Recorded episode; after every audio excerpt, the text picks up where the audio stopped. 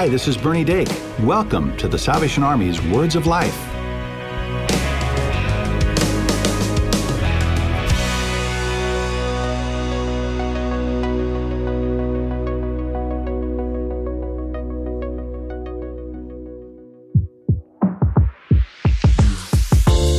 Hi, I'm Megan Hoffer, and I want to invite you to check out another show brought to you by the Salvation Army. Heartbeat is a one minute show about real life. Heartbeat touches on topics ranging from finances and prayer to dating and mental health. If money is important to God, then it should be important to us. In the Bible, Recently, God I had begun feeling like my life was on autopilot. The alarm goes off, get ready for work, battle the morning commute, rush to get home. If you are looking for a short message of hope to challenge you and brighten up your day, subscribe to Heartbeat wherever you get your podcasts or visit salvationarmysoundcast.org. Hi, welcome back to Words of Life. I'm Cheryl Gillum. And I'm Bernie Dake. Last week we began our series called Skeptics Welcome with Ken Argot. He started off this series by asking probably the biggest question an unbeliever could ask Does God even exist?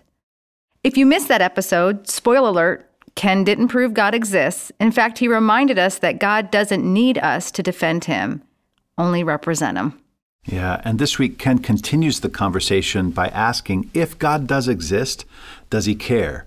And as the episode was coming together, our producer referred us to Psalm 8. And in that passage, it says something to the effect of, Who am I that you are mindful of me?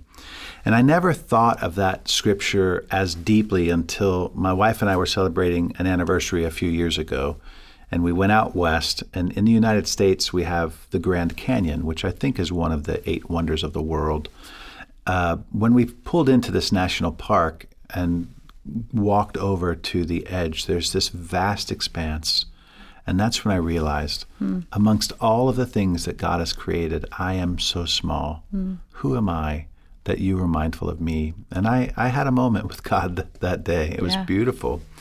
It's going to be an interesting series. So we hope that you, as our listeners, and maybe even the person that submitted the very question that Ken is addressing, will enjoy what he has to share with us today.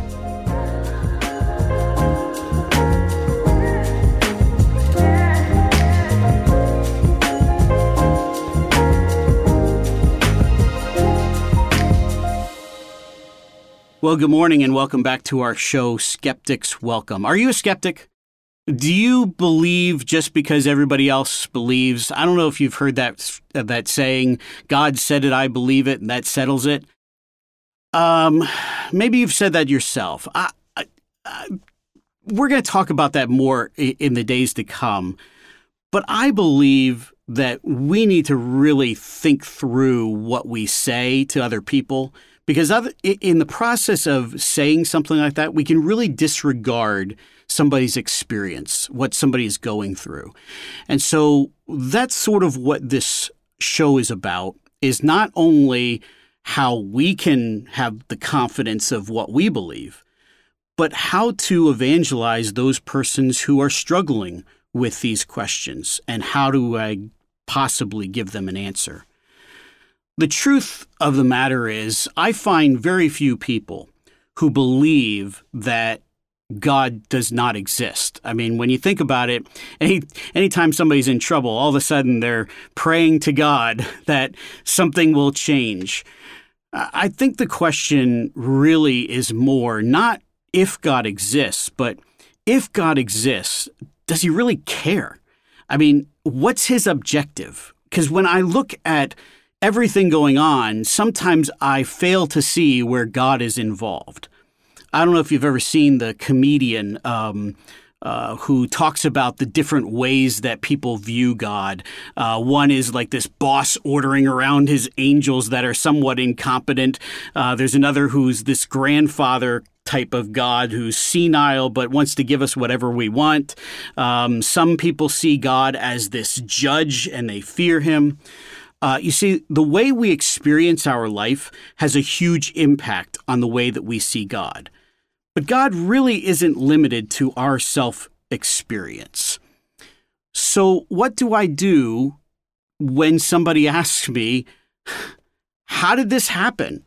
I mean, how is it that when I watch the news, that somebody might be on there saying, Praise the Lord, He spared us from this storm. And right next door, perhaps a family lost their life in that tornado.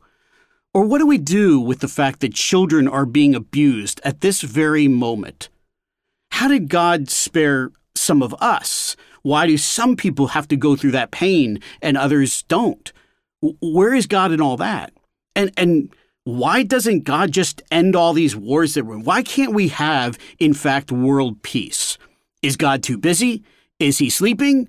Perhaps he's going to the bathroom. You might remember that challenge that Elijah gave to the prophets of Baal when they're on the top of Mount Carmel. And uh, he says, you know, go ahead and call down your God. And they're slitting their, their wrists and they're yelling and screaming to try to call down their God upon the sacrifice. And uh, Elijah just says, perhaps he can't quite hear you. And then Elijah prays and the fire falls and the sacrifice is consumed, and he wins the argument.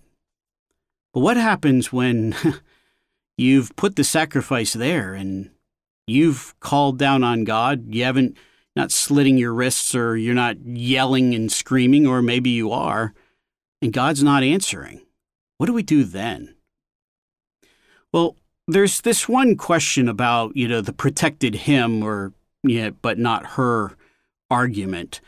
Um, and it really goes back to Genesis chapter 1. Uh, in that verse 2, when it says, after God created the heavens and the earth, says the earth was without form, it was empty, and darkness covered the face of the waters. But the Spirit of God moved upon the face of the deep.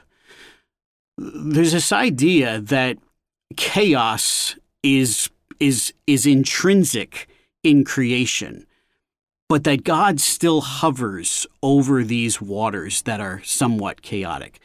And sometimes he'll he'll he'll say, "Let there be light," and uh, he'll separate the seas from the land. He'll fill the earth with good things. But sometimes the chaos remains because we've allowed it. You will notice that when you look at the rest of those chapters following Genesis chapter 1, you have Adam and Eve failing in the garden. You have uh, in chapter 5 and 6 man becoming excessively wicked, where he has to find Noah, who is still righteous. You will find them then uh, going again to, to build a great tower to the sky.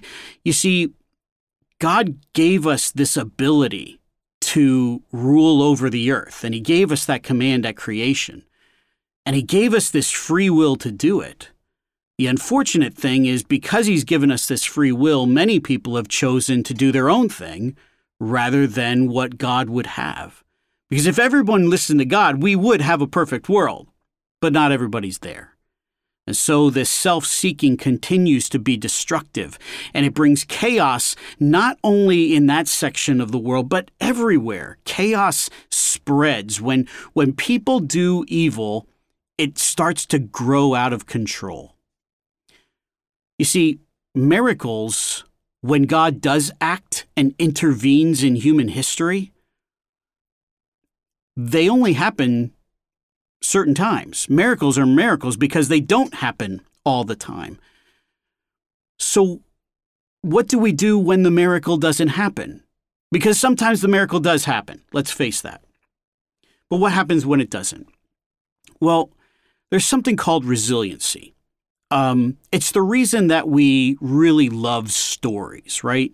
There's this person who grows up poor on a desert planet with two suns, and you know he ends up becoming savior of the entire galaxy. Um, we like these stories because they remind us of us. That everything, the odds are against us, and we continue to press forward to find what God's will is for us. It strengthens us. And these tragedy to triumph stories are all over the place.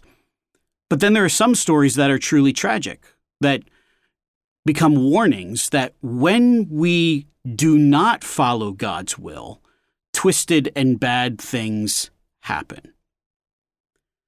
The issue of free will is at the very center of all of this. That God did not want us to be robots. He doesn't even create us like the rest of his angels, but he creates us in his image with the ability to rule and to act and to reproduce. And those who seek self will always be at war with those who seek the benefit of others. And the truth is, because of the limited resource uh, idea that most of us have, this scarcity mentality, most people are thinking, I need to get mine. When, if they only understood the resources that God provides, I believe there's enough to share. We also start to, when, when evil starts to happen to us, we begin to get caught in this cycle of learned helplessness and we begin begin to become victims. And when you become a victim of what anybody else is doing to you and you allow that to become part of your psyche, bad things will happen to you as well. Victims act out and lash out in anger and fear and through the struggle. Rather, we need to seek what God would have for us. And in those cases, we become that protagonist who overcomes all the obstacles and can see ourselves through to the next day. Does God really care? Does he want more stories like the ones that we even talk about. It's the purpose of our testimony. It's the purpose that you need to be sharing your testimony with other people. Want the best possible way to evangelize the world and to know that something out there is bigger than yourself? Share your testimony. What did God pull you through that couldn't be seen any other way than as a miracle? You see, God is still in the miracle business, and I don't want you to lose that with all the other stuff going on. Now, someone might ask you the question How do you know God cares? You can give them your testimony, but I challenge you to do something different. What happened to you that makes you feel that He doesn't care? Ask that question, and then sit back and listen because in that place, you can win their heart just by listening without interrupting with our own agenda. Father, we just ask that you are still in the miracle business and that you will help us walk through these difficult circumstances that we don't understand. In your name, amen. The Salvation Army's mission, doing the most good, means helping people with material and spiritual needs. You become a part of this mission every time you give to the Salvation Army. Visit SalvationArmyUSA.org to offer your support, and we'd love to hear from you. Email us at radio at uss.salvationarmy.org.